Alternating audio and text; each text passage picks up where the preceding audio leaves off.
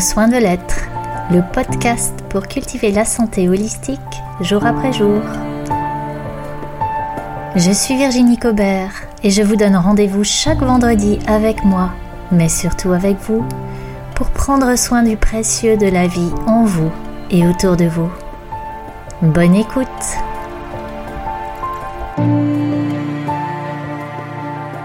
Bonjour à toi qui m'écoutes, merci d'être là, aujourd'hui encore. Aujourd'hui je te parle de l'eau, de l'eau, de notre équilibre interne, de notre milieu intérieur. Parce que l'eau en effet c'est une autre ressource que nous utilisons au quotidien. Tous les jours, nous utilisons de l'eau pour nous laver, pour nous hydrater. Et cette eau courante fait partie de notre vie, de notre vie courante, elle aussi à tel point que parfois nous avons peut-être du mal à imaginer la vie sans eau qui coule dès qu'on ouvre le robinet. Et cette eau pourtant, elle est précieuse, elle est source de vie, même si on n'y pense pas. Et comme elle fait déjà complètement partie de notre vie, à tous, autant plonger dès à présent et complètement dans sa fluidité vivifiante pour considérer comment de cette relation à l'eau, nous allons pouvoir faire une occasion de prendre soin. Aujourd'hui, je te parlerai de l'eau de boisson. Et pour les bienfaits de l'eau sur le corps, je te donne rendez-vous la semaine prochaine. Je t'invite donc à plonger, pour commencer, à l'intérieur de notre prodigieux organisme et dans ce que les naturopathes appellent le milieu intérieur. Alors de quoi s'agit-il quand un naturopathe parle de milieu intérieur? Eh bien il s'agit simplement de l'eau qui nous compose. Car en réalité, euh, peut-être le sais-tu déjà, nous sommes chacun et chacune constitués majoritairement d'eau. L'eau représente à peu près 70% de notre poids corporel. Mais si on compte le nombre des molécules de notre corps, c'est plus de 99% de molécules d'eau. Je ne sais pas si tu avais déjà considéré ton corps de cette manière-là. C'est René Quinton qui disait que nous sommes un aquarium vivant. Et voilà, on, est euh, cet aquarium qui est plein d'eau et, de quelques petites choses en plus. Et, Marc-Henri, qui est un, scientifique qui s'est passionné pour l'eau, au carrefour à la fois de la chimie, de la biologie, de la physique quantique, Marc-Henri écrit qu'un être humain, c'est un tube qui est traversé par de l'eau et des ions, et que les organes, le reste, tout ça ce sont comme les décorations de Noël, mais que le sapin, l'essence même de notre être, c'est de l'eau et des ions. Alors cette eau intérieure, cette eau à, l'intérieur de notre corps, elle est compartimentée. Le sang circule dans les vaisseaux sanguins, les artères, les veines. La lymphe circule dans les vaisseaux lymphatiques, ça ce, sont les, les fluides qui circulent et puis euh, nos cellules, elles baignent dans ce qu'on appelle le liquide extracellulaire ou le liquide interstitiel.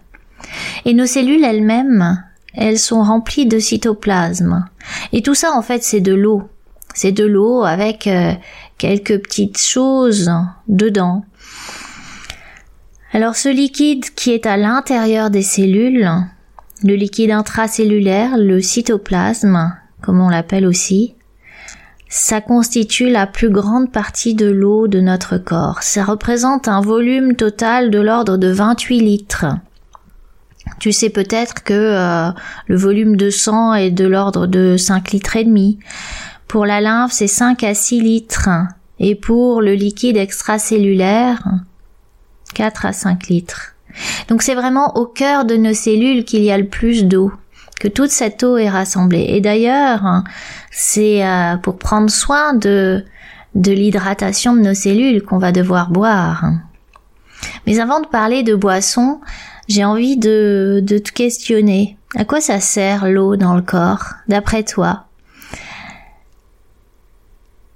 Pour moi, il y a trois réponses majeures. Et ce n'est pas exhaustif, il y a des tas d'autres fonctions, mais on va dire que principalement, eh bien, l'eau, elle transporte à peu près tout ce qui circule dans notre corps.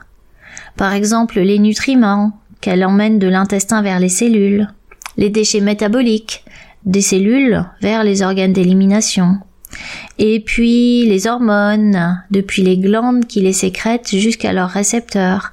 Et les médiateurs de l'immunité aussi circulent par voie sanguine, donc dans quelque chose qui est de l'eau, majoritairement.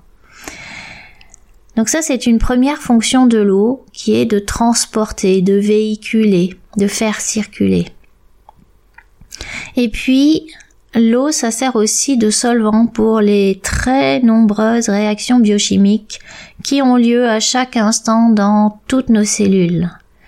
Une euh, réaction chimique, hein, ça, ça fait intervenir un, un substrat, un réactif, mais pour que ces deux-là se rencontrent, il y a besoin d'un solvant, d'un d'un milieu qui va être propice à la rencontre et dans notre corps, eh bien ce solvant c'est l'eau. C'est l'eau qui nous constitue, qui permet que notre physiologie, euh, que notre biochimie se fasse. Et enfin, ça c'est moins connu, mais c'est un rôle qui est aussi essentiel, qui est vraiment majeur. L'eau, elle a un rôle structurant. Dans notre corps, en fait, euh, l'eau, elle ne se présente pas comme euh, comme on peut l'imaginer à l'état liquide, hein, comme comme de l'eau qui coule l'eau dans notre corps, en tout cas quand je parle dans notre corps, dans nos cellules en particulier, parce que dans le, le sang et la lymphe, effectivement, ça circule, ça coule comme, comme euh, de l'eau du robinet par exemple. Mais dans nos cellules, l'eau, elle se présente euh, sous un état différent qui n'est ni franchement liquide, ni franchement solide. Marc-Henri, encore lui, a appelé ce, cet état particulier euh, l'eau morphogénique.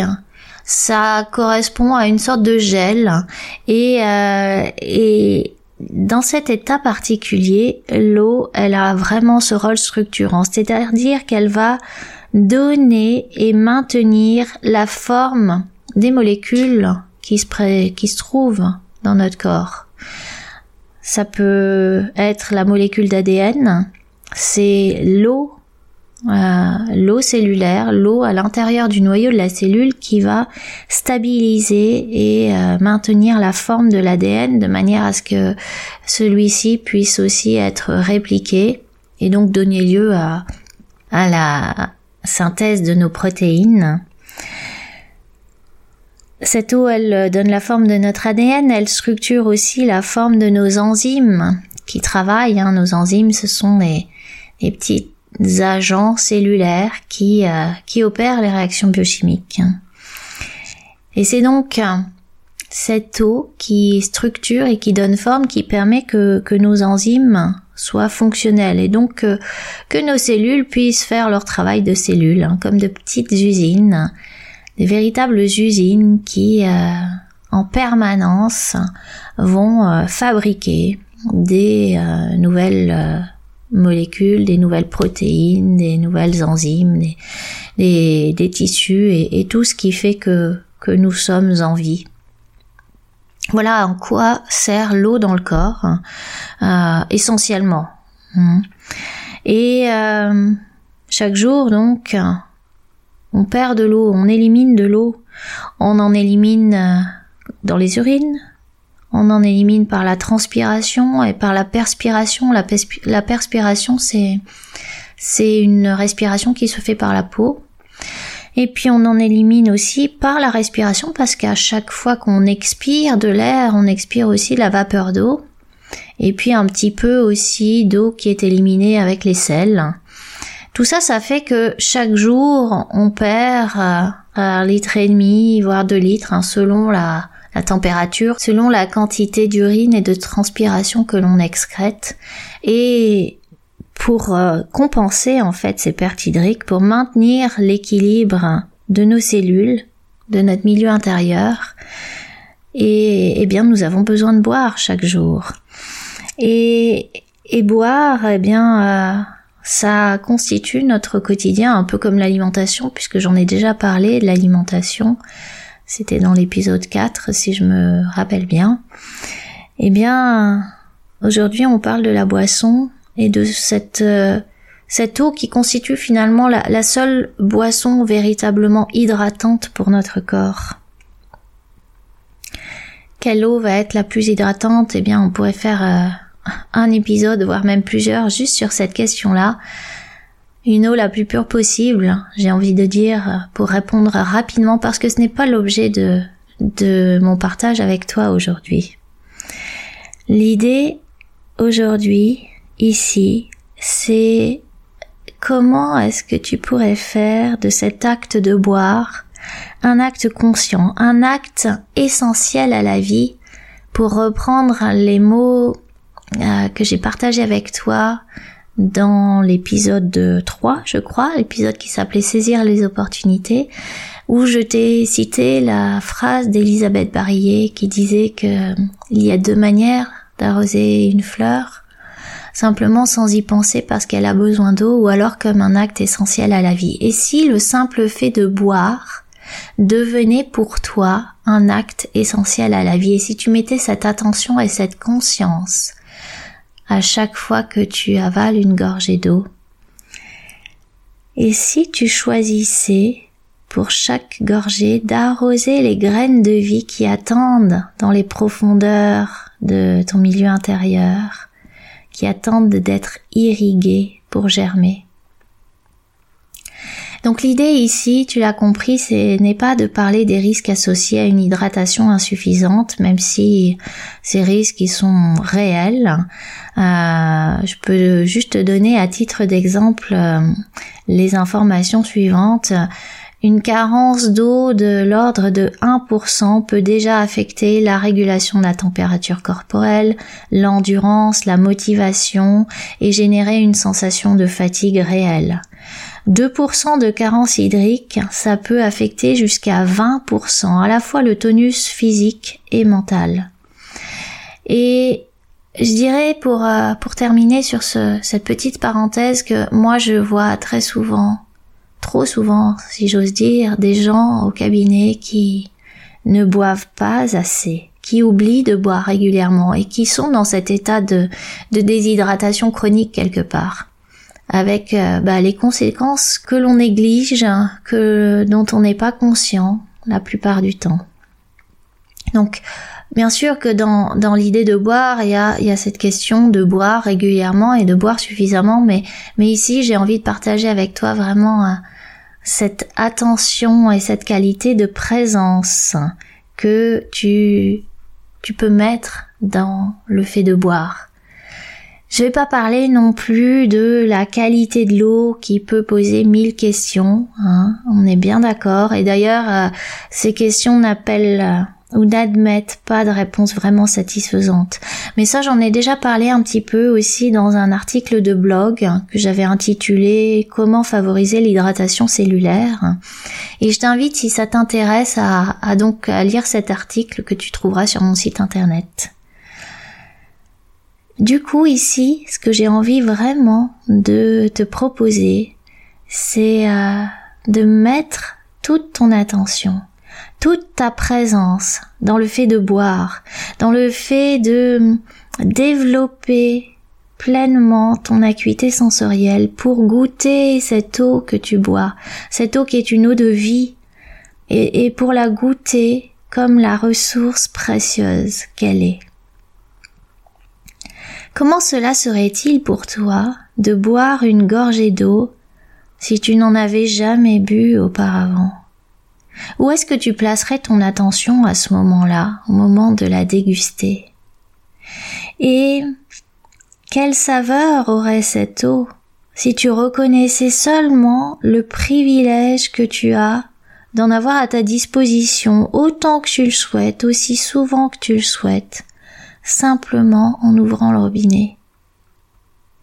Il y a des tas de personnes sur cette planète qui n'ont pas ce privilège-là alors est-ce que tu pourrais simplement le reconnaître et le mettre au centre de ton attention de temps en temps?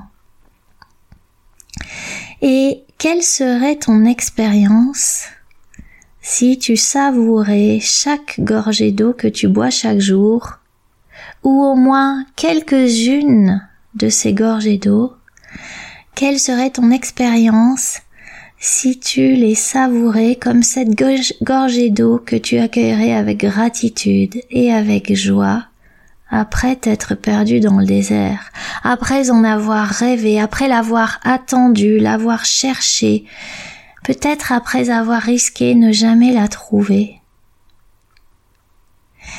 Et en disant cela, moi je pense au petit prince de Saint-Exupéry. Dans le petit prince, il y a un moment où l'homme et l'enfant des étoiles marchent dans le désert à la recherche d'un puits. Saint-Ex vient de, de boire sa dernière gorgée d'eau, justement. Son avion n'est pas réparé et, euh, et le spectre de, de la déshydratation euh, se, se fait sentir et, euh, et avec, euh, avec lui, ben, tout ce qui peut toucher à la, la peur de manquer d'eau. Et, et le petit prince, comme, comme à chaque fois, pose un regard complètement différent sur la situation. Et propose de se mettre en quête d'un puits. Et donc il marche L'homme et l'enfant des étoiles marchent dans le désert toute la nuit. Et finalement, au matin, ils trouvent le puits. Et à ce moment-là, le petit prince demande à boire, et voilà ce qui est écrit. Je soulevai le seau, et c'est Syntex qui parle. Je soulevai le seau jusqu'à ses lèvres. Il but, les yeux fermés. C'était doux comme une fête. Cette eau était bien autre chose qu'un aliment. Elle était née de la marche sous les étoiles, du chant de la poulie, de l'effort de mes bras. Elle était bonne pour le cœur, comme un cadeau. Alors j'ai envie de te demander aujourd'hui, quel cadeau peux-tu recevoir de cette eau qui coule entre tes lèvres chaque jour? Et comment pourrais-tu la remercier? Quand elle vient irriguer tes cellules dans la profondeur de ton être et quand elle vient irriguer du coup avec elle les semences de tes réalisations à venir.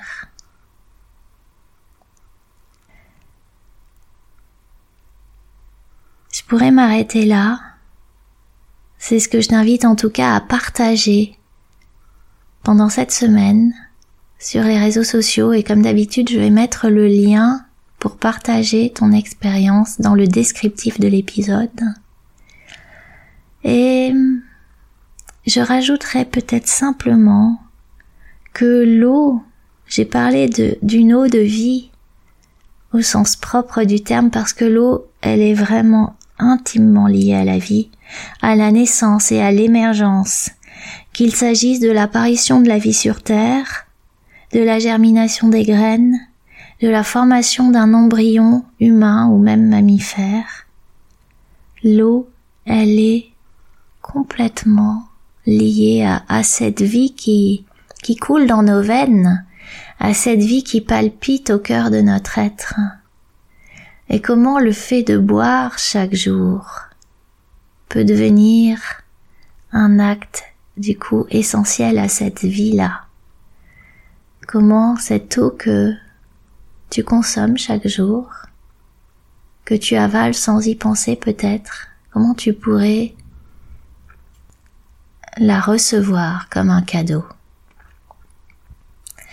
La semaine prochaine, on continue avec le sujet de l'eau et on parlera beaucoup plus de comment cette eau, on l'utilise aussi pour nettoyer son corps, pour euh, prendre soin de l'extérieur de soi par opposition au milieu intérieur que nous avons évoqué aujourd'hui.